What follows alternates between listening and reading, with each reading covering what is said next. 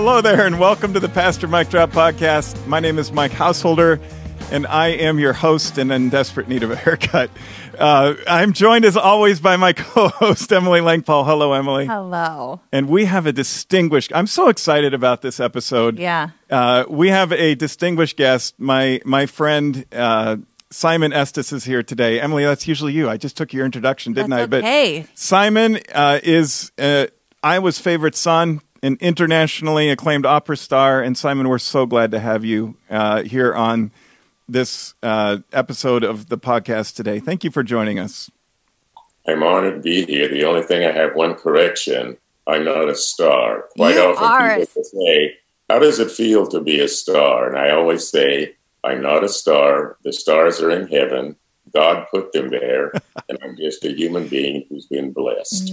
This is why I love Simon Estes. Mm-hmm. Uh, when we get together, and I'm blessed to be Simon's pastor, and so we get together and we have these conversations, and they always go deep, and they're always about scripture and theology and all these things. And I thought, let's bring this to uh, the podcast and and bring our conversations here. So, Simon, as as I've said publicly uh, at different events, Simon gets honored a lot as as he deserves, even though he doesn't think he's a star.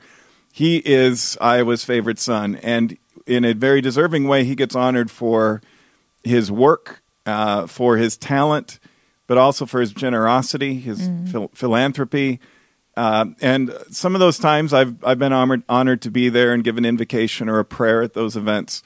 And so, what I've said there, I'll say here that as impressive as Simon's career has been as an opera singer, singing on the biggest opera stages in the world uh, for years and years and years, and, and a breakthrough artist on so many different levels, as impressive as impressive as all of that is, uh, I am even more impressed with uh, the depth of Simon's faith, his integrity, his character, uh, the kind of human being he is, and I'm I'm honored uh, not just that you're here today, Simon, but I'm I'm blessed to call you my friend, and and uh, you are a mentor to me. So thank you for being here uh, today on this episode. Um, Emily, have you, you've been at at Hope for many many years, and so you've heard Yeah. Simon sing when Yes. he's here, and You know, my experience with Simon being here and singing is that there's no, uh, that voice is distinguished and it's obvious and you can hear it booming down the hall. Yes. So you know Yes. that Simon's in the building. And Simon, you've got a sense of humor too. You've also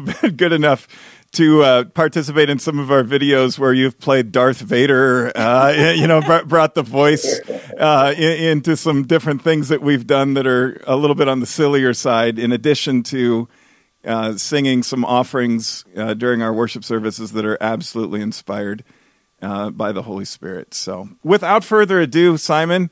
It's time for our two minute drill. We've got some questions uh, for you, and we'd like to move through those now. Ah, two minute drill. Two minute drill. Here we go. Simon, the first question is What was life like for you growing up in Centerville, Iowa? Well, Centerville was a very small coal mining town, and my hmm. father came there because his father, my grandfather, was a slave sold for five hundred dollars. But a lot of people came to Centerville from all over the world. If you'd go out to the graveyard in Centerville, you'd see people's names from all over Europe. And Centerville was like any other small town in Iowa. I was born in 1938 in my little house that was 27 feet by 25 feet. The doctor came out and did, Dr. Brummett came out and delivered me because colored people couldn't be born in the uh, hospital at that time. Wow. And so I grew up in Centerville in a very fundamentally spiritual and religious family. Uh, the colored church was a Baptist church. It was the second Baptist church. We had a first Baptist church, but that was the white Baptist church. But nonetheless, we all had the same God and the same Jesus Christ. And so we grew up in the church Sunday morning and Sunday night, and choir rehearsal was Thursday, and prayer meeting was Wednesday. So my foundation of my whole life has been upon the Bible, upon the church, upon Christ, and on God. And I'm so grateful that I had a Christian mother and a Christian earthly father. My mother was the speaker. My father only had a third grade education. He was born in 1891 and he couldn't read or write, but my mother taught him to read a little bit, and that was just the Bible. And there mm. was a lot of discrimination that went on in Centerville, but I'm grateful that my mother and father taught my three older sisters and me never to hate anyone. You can hate what they do if it's not according to Christ's teachings, but don't hate them as a human being. So that is why to this day I don't have any hatred in my heart.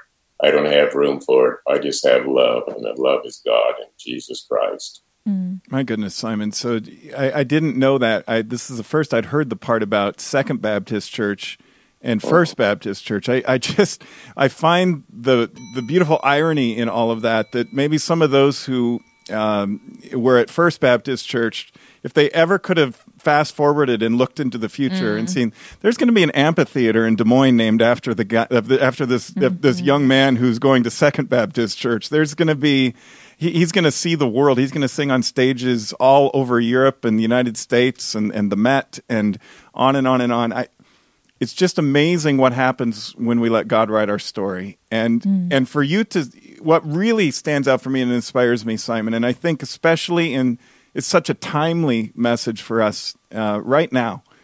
Uh, because the news continues to uh, point us to uh, racial injustices that happen uh, all around, right here in the Midwest and all around our country and all around the world. Uh, it seems to me that, and in, in our conversations, you've told me this many times before, that ultimately, if we're really serious about breaking down those barriers, that it's going to have to be a God thing. The power of love is not to be underestimated. And on that note, let's yeah. move into our second question. Yeah, that is how have you found the strength to deal with racial prejudice throughout your life? It has been on the Bible's principles. We only have one race, it's the human race. I believe that God made us different to test the quality of our character.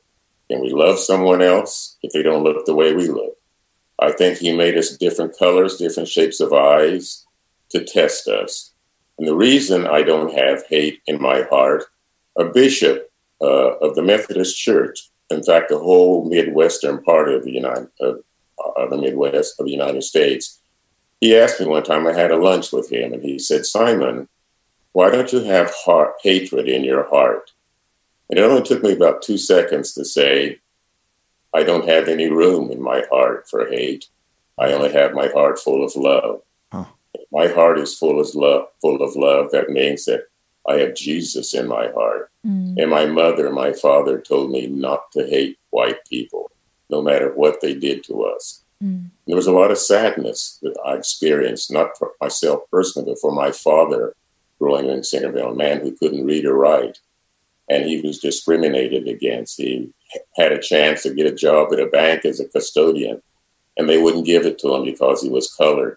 Because if you worked in a bank, that gave you a little dignity or prestige, even if it was a janitor or custodian. But the man told him, No, I can't give you that job, but we have some gardening around our house mm. that you could do because you wouldn't be able to handle it working in a bank. I remember when I got older, I heard from my father. It must have been very painful for him mm-hmm. uh, when these acts of discrimination dealt with him and his family. And so, but Centerville was no different from any other city in Iowa. That's just the way it was 82 years ago. Yeah, and that prepared you for your future. I know that as you broke through and became uh, a very famous opera singer, that you had earned the right to sing at the Met in New York and, and in the Lyric Opera House in Chicago, uh, where I grew up. But since I grew up in the city of Chicago on the north side of the city, in a neighborhood that was predominantly German and Italian, uh, and so the prejudice ran deep. And our public schools, where I attended, the prejudice ran deep. And so when they desegregated those schools, and suddenly there were African American students coming from the west and the south sides of Chicago to our north side high school, the tensions ran high. Um, and so when I when I've talked to you, Simon, and you've told me about your experience getting into the Lyric Opera House in Chicago and getting into the Met in New York, those were really delayed for you uh, where the Opera House in San Francisco gave you opportunities that they didn't, but eventually you broke through. How did you? How did you have that kind of patience? And it, what what kept you from developing a chip on your shoulder and, and getting angry? Once again, it goes back to my mother and my father. having experienced that as a child growing up in Centerville. I want to mention something very interesting, I hope. I remember one time in the third grade, I was sent to the principal's office, and her name was Ellen Clark, the principal. I guess I must have done something naughty. I don't remember what it was, but I had to go there. And I remember she said to me, and there was a big safe in her office.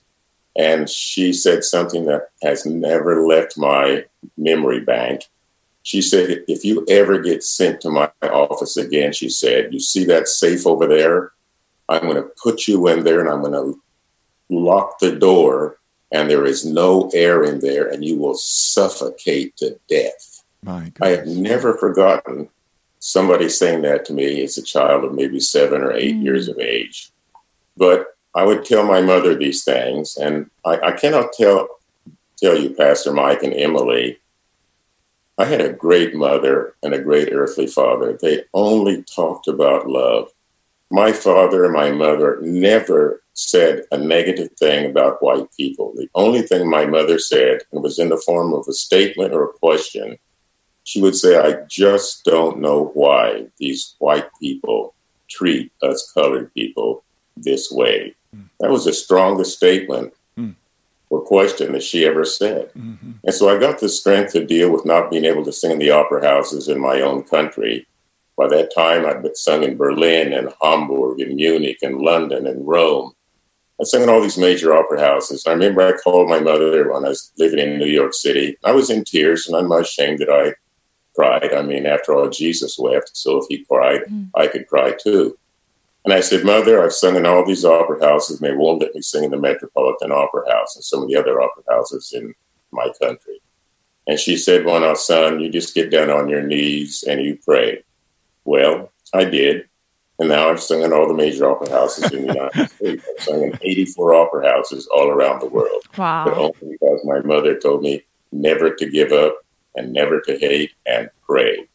Wow, mm. Simon, that's 84 more opera houses than I personally have sung in uh, my, myself. So I've, be, I've been to the Lyric Opera House in Chicago, but I they did not allow me anywhere near the stage. I was in the highest balcony, uh, watching from the second to back row. I think that's where I belong. Uh, for for sure. Go to the Lyric. Yes, uh, our, our, yeah. I took our uh, Sally and I took our daughter there when she was in high school because she was just um, you know in love with with all of that kind of music. And so right. it was a great experience. Yeah. Well on that note the next question is what is it like to stand on the biggest stages of the world before popes and presidents and royalty? You know i look at it with humility and i feel very humbled because many years ago black people couldn't even go to the opera let alone let alone singing them. And so I feel humbled and honored. God is the one who gave me this talent to sing. I didn't know anything about opera going up into Centerville, Iowa. In fact, when I was a student at the University of Iowa, I wanted to sing in the university choir, and I went to Harold Stark, who was the head of the music department and the voice department, and I said, "May I sing in the choir?" He said, "No, no, no, your voice isn't good enough." he was the main voice teacher, so I said, Well, can I take voice lessons with you? And he said, No, no, no. He said, You have no talent. I wouldn't waste my time with you. Wow. He said, However, there's a young teacher coming here this fall. Maybe he will take you. And I said, Well, that's okay. I just want to sing. And that was Mr. Charles Kellis, the man who discovered me and introduced me to opera. But I just feel honored every time I went I can you imagine a little skinny colored kid from Centerville singing in the arena that the Romans built in Orange, France. It's like Verona, and to have sung in Rome mm. and in Covent Garden, where we had British royalty. And I have sung for a number of kings and queens, but I don't look at them any more than I do the people who scrub the floors mm. in the hmm. barber shop in Centerville, Iowa, which I did, or who clean toilets, which I did. Mm. I feel we are all people, we're all children of God and some people have titles. Yes, I've sung for popes. I sang Archbishop Desmond Tutu, sang with the Billy Graham Crusade in Madison Square Garden. Hmm. I've sung for two popes, even though I'm not Catholic. Hmm. But you know, the most important part, all these people that I mentioned are men of God. Mm-hmm. And I'm very grateful for Mike Householder being the great shepherd of all of the people in his field. Mm.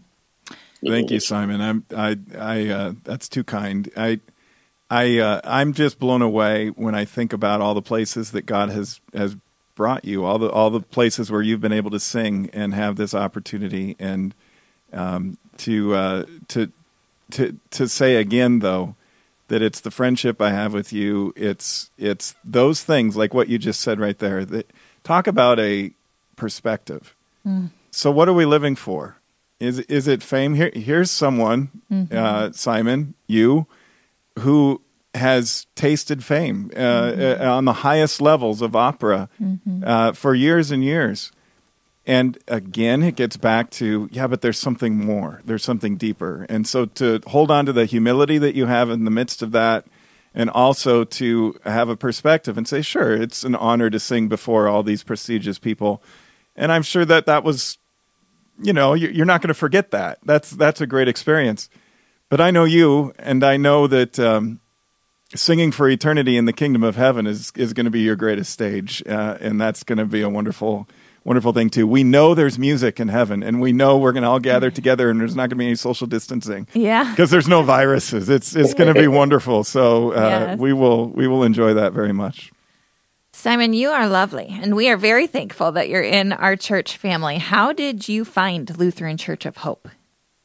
One of my wife's daughters, when you folks were putting up that big cross in the church, and she was a member, and she said to her mother, who is now my wife, she said, You should go to that church. The minister's really fantastic, and they've got this huge cross that they're in the process of, of in, installing, mm. I guess was the word. I don't remember the exact word.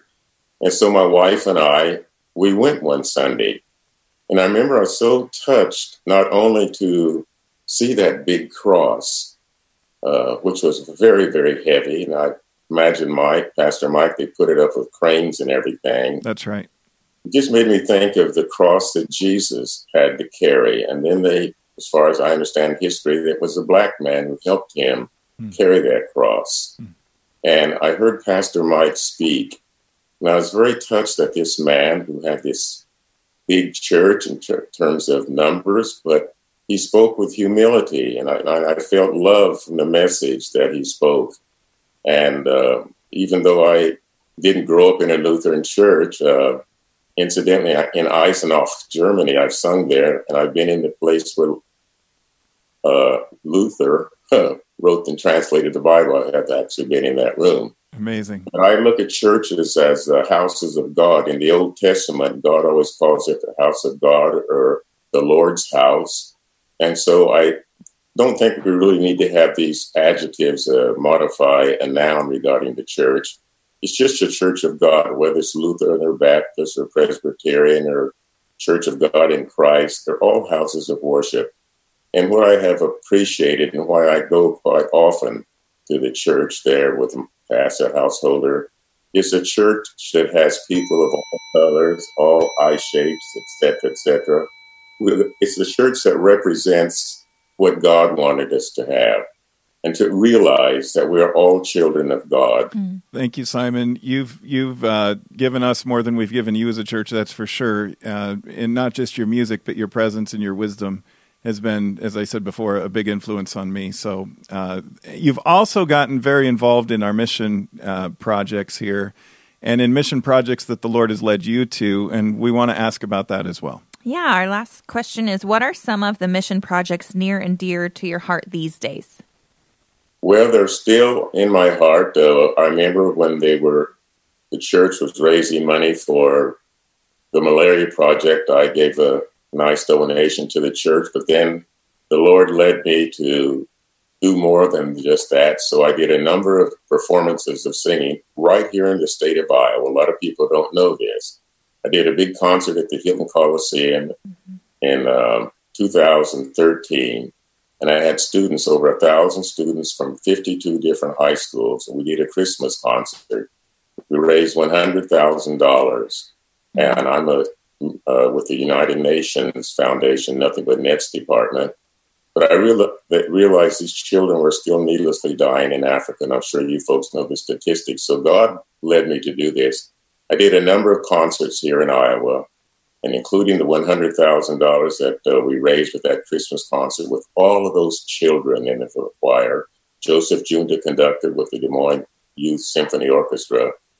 I sang a lot of concerts in 50 different counties here in Iowa. And I said I would give all of the money to the United Nations Foundation, nothing but nets. So, including the 100,000, I raised another 432,000. Mm-hmm. So, $532,000 I gave to the United Nations Foundation, nothing but nets to buy nets for these children who were needlessly dying from malaria. And then I didn't know who it was, but they wrote a beautiful letter to me from the foundation. Somebody, an anonymous donor, who heard what I did with here in Iowa with these high school and predominantly white students, sent two hundred and sixty-five thousand, and another person sent one hundred thousand. Mm. So that five hundred and thirty-two thousand generated almost a million dollars, and we saved hundreds of children's, thousands of children's lives in Africa. Mm. So my mission still is to help these children in Africa. And all I want to do, the Lord has granted me 82 years. I just want to serve Him the rest of my life and to serve people because we're put on this earth to be servants of the Lord's, not servants of one particular group of people.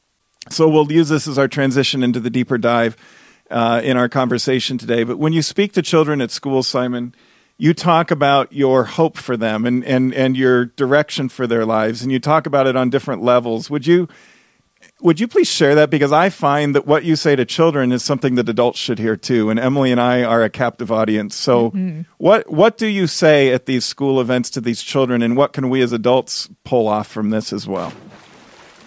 After each concert that I have sung, in these 55, 56 counties now in Iowa. The very next day, they have a general assembly, and all of the high school students in that county come. And I talk about them, I talk to them about the importance of parts of our lives that we all need. We need three forms of nutrition. We need food for our bodies to develop. And so we try to eat healthy. And I tell them then, it says in the book of Proverbs, to get knowledge, to get understanding, above all, get wisdom. That's education to get knowledge. And so I say we give knowledge to our brains by going to school and get an education. And then I tell them I'm a Christian, and I said I feel we need spiritual nourishment, three forms of nourishment. And I get my spiritual nourishment by reading my Bible every day and praying and going to church. And I could go on and on to both of you, but I want to tell you both right now with humility. Every one of these counties that I've spoken with these children, I tell them that God has given every one of them a talent. Mm. And they should just sit quietly, even though they're young, and think, what do I want to do on earth? Mm. And find out what that is because we are all given a talent, even if it's shining shoes or scrubbing a floor.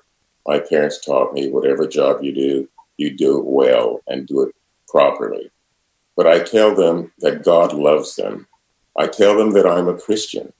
And I tell them, even though I've had this, what we call worldly success, it means absolutely nothing. I've just been blessed. And we're put on this earth. And so whenever I sing, before I sing, I say, Lord, I hope and pray that somebody out there in the audience, that their hearts will be touched to love you mm-hmm. and to love one another. And so I tell the children, be kind to one another. Don't be a bully. We all have weakness and we all have strengths. And I tell them to love each other and to help each other. And I think I can say more than 90% when I finish these assemblies, the children come up and say, Can they have a selfie? selfie? Or they'll say, We've never met someone like you. You're famous. And yet, and still, you're not ashamed of your faith. Mm. And I say, No, we shouldn't ever be ashamed of our faith. Our faith comes from God, and God is love. People are always asking, who or what is God? God is love, mm. and God is a noun, and God is a verb. Mm. I tell them God is a noun because He's the creator of all, and He became a verb when Jesus came on the earth. His one and only begotten Son, and went into action. That's why love is so all encompassing. And I tell them about the importance of taking care of their bodies and being kind to one another. I said, if you're better in math than history, and each of you help one another. because we're put on the world, put on this earth to be helpers. And I just feel blessed and honored. And I just pray all the time. The first time I read the Bible through was with my mother, Pastor, when I was 11 years old. Hmm. She said, Son, all you have to do is read three chapters a day on five on Sunday, and you complete the Bible in a, in a year. So I did that. And when my precious wife, Ovida, and I got married, we decided to start our first year of marriage out by reading the Bible through together. And it was so good we finished it in seven months. Mm-hmm. The church that we were going to, and I was at Wartburg College. Sorry about that because I know your daughter went to Luther, but that's okay. And uh, I love Wartburg too. Yeah, that's good. and uh, and so I said to uh, my mother, uh, my no, I lost my point when I thought of Luther and Wartburg. You, you, were reading the Bible with your. Oh, yeah, reading the Bible, right, right, right. And so one Sunday, I wasn't at church in, in Waverly. I was simply singing in the world. My mother said, minister. And believe it or not, it was uh, Church of the Brethren. Okay. And the minister said, why don't all of you people in the congregation uh, read the Bible through in a year? And so my wife told me about this, about this when I came back home. So she said, let's do it, Simon. So she said, I'll do it chronologically and you can go Genesis through Revelation. I said, okay. Hmm. So we finished it through. So I've read the Bible through from cover to cover for for uh, all my whole life, mm. but I still read it every day. Simon, you have such a strong faith, and I know from the conversations that we've had that you and you said this just a moment ago that that that faith is is and God is a noun and a verb, and our faith is a noun and a verb too, and so it's something that you put into action. When we talk, I know you have joy in your heart. I know you have love in your heart. And I also know that you have hope for this world, uh, and and you have concern for this world. Good Christian concern, well placed concern. Uh, you know, we talked about uh, prejudice earlier and how you were able to navigate your way through that as somebody who was on the receiving end of that prejudice. what what would you say, uh, given the news that's going on in the world today? Uh, what is the Christian's responsibility to love on one hand, but also to take action and to stand up for justice on the other? How do you find that balance? Because I know you do, I know your heart, and I know that love to you doesn't just mean passively sitting back and doing nothing. That love actually stirs you to action and and to um, seeking justice. So, how do you find that balance? I find the balance in the Bible. I really do, Pastor. And this is why I read my Bible every day, because the Bible is God speaking to us. And He tells us there will be difficulties in life and there will be injustices in life. But we have to let love rule and understanding. I want to share something very quickly with you. Two years ago, my wife was in the hospital here in Des Moines. She, she thought she was having a heart attack, and her sister, who's also a registered nurse, as is my wife, mm-hmm. she took her to the hospital, and I was in Ohio driving. And I kept calling and nobody answered. Well, I'll try to make this story very short. But anyhow, there I was just in a line following the traffic. And this happened to me just two years ago. And we came up over this hill. I remember in front of me was a white Chevrolet Suburban car. Behind me was an older Taurus red car. Mm-hmm. And I saw there was a white lady driving the white car and a white man driving the car. And I was in the middle of them. And it was just a whole string of cars. Mm-hmm. And we came up over this hill, and there was a patrolman there with a radar gun. Mm-hmm. And all of a sudden, I saw him jump in his car, and I said to my wife over the phone, I said, You know, I think the patrolman is coming. He came. And so, anyhow, he stopped me. He asked for my driver's license and everything. Mm-hmm. And he said, uh, You know, you were speeding. I said, Well, and I was on the phone with my wife. Maybe I shouldn't have been. Mm-hmm. And uh, I said, I was just following the flow of traffic. Mm-hmm. I said, but there was a car in front of me and a car in front of that car and a car, car behind me. And I said, I was just going in flow of traffic. He, I said, well, why did you stop me? He said, well, I decided I needed to stop someone, so I stopped you. And he said, so give me your license. I said, officer, and I had both of my hands on the steering wheel and I was shaking. Mm. I said, uh, my license is in my left hip pocket. And I said, I have to reach for it. I said, so please don't shoot me. I said, please mm-hmm. don't shoot me. My goodness. And he said, well, I'm not going to shoot you. Just give me your license. Mm-hmm. And so I'm going to put my hand very carefully back. And I don't have a gun. Mm-hmm. And so I reached back, I got my license, and my hands were shaking. I could hardly, I'm telling the honest truth, and I'm not ashamed to admit it. I was scared. Mm-hmm. And I gave him my license, and he went back to his car, and then he came back, and he said, You know, he said, when you said, don't shoot me, he said, So you took a knife and stabbed me in my stomach. I said, but officer, I didn't mean to do that. I mm-hmm. said, I said, I was just, I was just nervous. And he said, well, let me tell you something. He said, if you had your hands up and if you started to lower them, he said, then I would shoot you. My goodness. I was so scared because I thought I could have been shot by yeah. that patrolman. Yeah. And I will never forget that. Uh. It was two years ago. And I, I and I never called him a racist. Right. But he stopped me. I said, why? He said, well, I had to stop somebody, right. so I decided I would stop you. I know the police officers I've talked to in this church family say this just breaks my heart when we hear stories like what happened in Minneapolis with George Floyd or, or stories uh, of any kind of uh, racial profiling. Mm-hmm. It is not the majority. It is the minority. It is not all police officers, but they make they they they diminish trust, mm-hmm. And that's heartbreaking. That's heartbreaking to police officers too. Uh, but your story, Simon, uh, I wanted to say that as the prelude to just my reaction to it and my response to it is so telling. Here you are, the most gentle soul mm-hmm. that I know, and you're getting pulled over. And here's something that somebody like me will never even have to think twice about. And so, anybody who thinks, oh, it's all just the same, that, that being uh, white or African American in this country is the same, I know that we never had to teach our kids when you get pulled over. We told them if you ever get pulled over for a traffic t- ticket, be respectful, be honorable, just listen, just say yes, sir, no, sir, yes, ma'am, no, ma'am, whoever it might be. But what we never have to do is what my African American friends tell me they have to teach their kids. You put your hands on the wheel, you look straight ahead. If you're going to move your hands, you like you just relayed, Simon, yeah. you tell the police officer, I'm moving my hand now to get my license. And, and you have to do that because of mm-hmm. the very small minority. Again, the overwhelming majority would never put anybody at risk like that.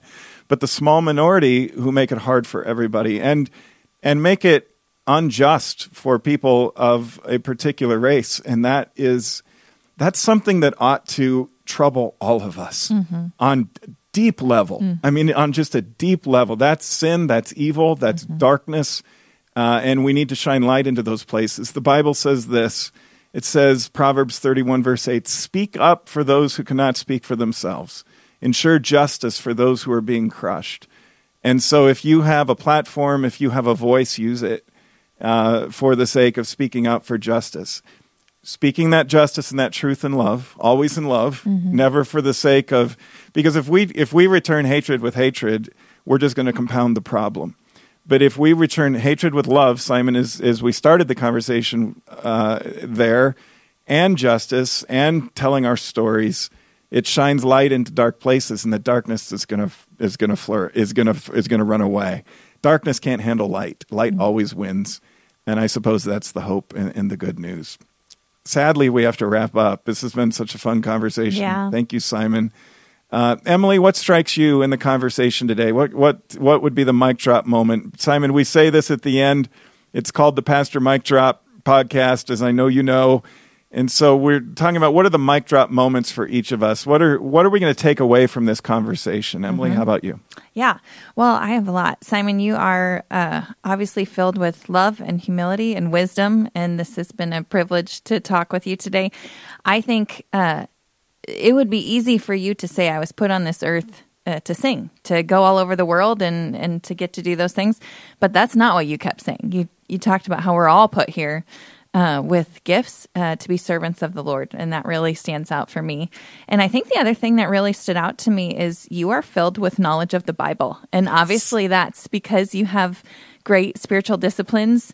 Um, and we can all do that. And uh, I think that that is what makes you filled with love and uh, humility and wisdom. And that's that's great uh, lessons for all of us. So well said. Thank you, Emily. Uh, Simon, what will you take away from the conversation today? What what stands out for you? It stands out that we have a man, two men, and a woman. who are all three of us, I do believe, are filled with love. And we're filled with God. We're full of God. And all three of us want peace. I will say something, Pastor. I was filling up my car at Sam's Club recently, and this man said, Oh, Simon, he got out of his car and he said, Well, I want to thank you for all that you do for the people in Iowa. And I said, I recognize your face, but he said, My name is Nathan Falk, and I go to Hope Lutheran Church. mm-hmm. And he said to me, Mike Householder is such a wonderful man. I said, Oh, he is. I said, You know, I've actually had dinner with him and his wife and my wife. and he said, Simon, if there's anything I can do for you, let me know and I will do it. Well, he's asked me several times to sing at the Capitol huh. to honor the policemen and the highway patrolmen of the state of Iowa. And I've done it every year except when I was away one time and I got one of my students to sing for him. But I get from this time with the three of us together, we are just children of God. And I'm grateful that all three of us are Christ followers. We're Christians. We love the Lord. And let's just keep trying to bring some more love into the world and get people not to hate each other, not to kill each other, and not to say bad things about each other. My mother always said, turn the other cheek. That's what Jesus says to do, to love your enemies. That's hard to do sometimes, but love is stronger. As you just said, Pastor, love is stronger than hate. Love will rule, truth will rule, kindness will rule over bitterness and hatred. So I say to both of you, God bless you both. I love you and see you one of these days in the church once we get over this virus. That sounds really good. We're looking forward to that. Look forward to hearing you sing again.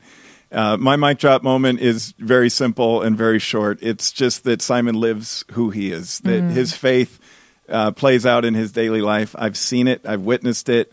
Uh, I think we're all getting a taste of that here in this conversation again today. You are as genuine as they come, Simon.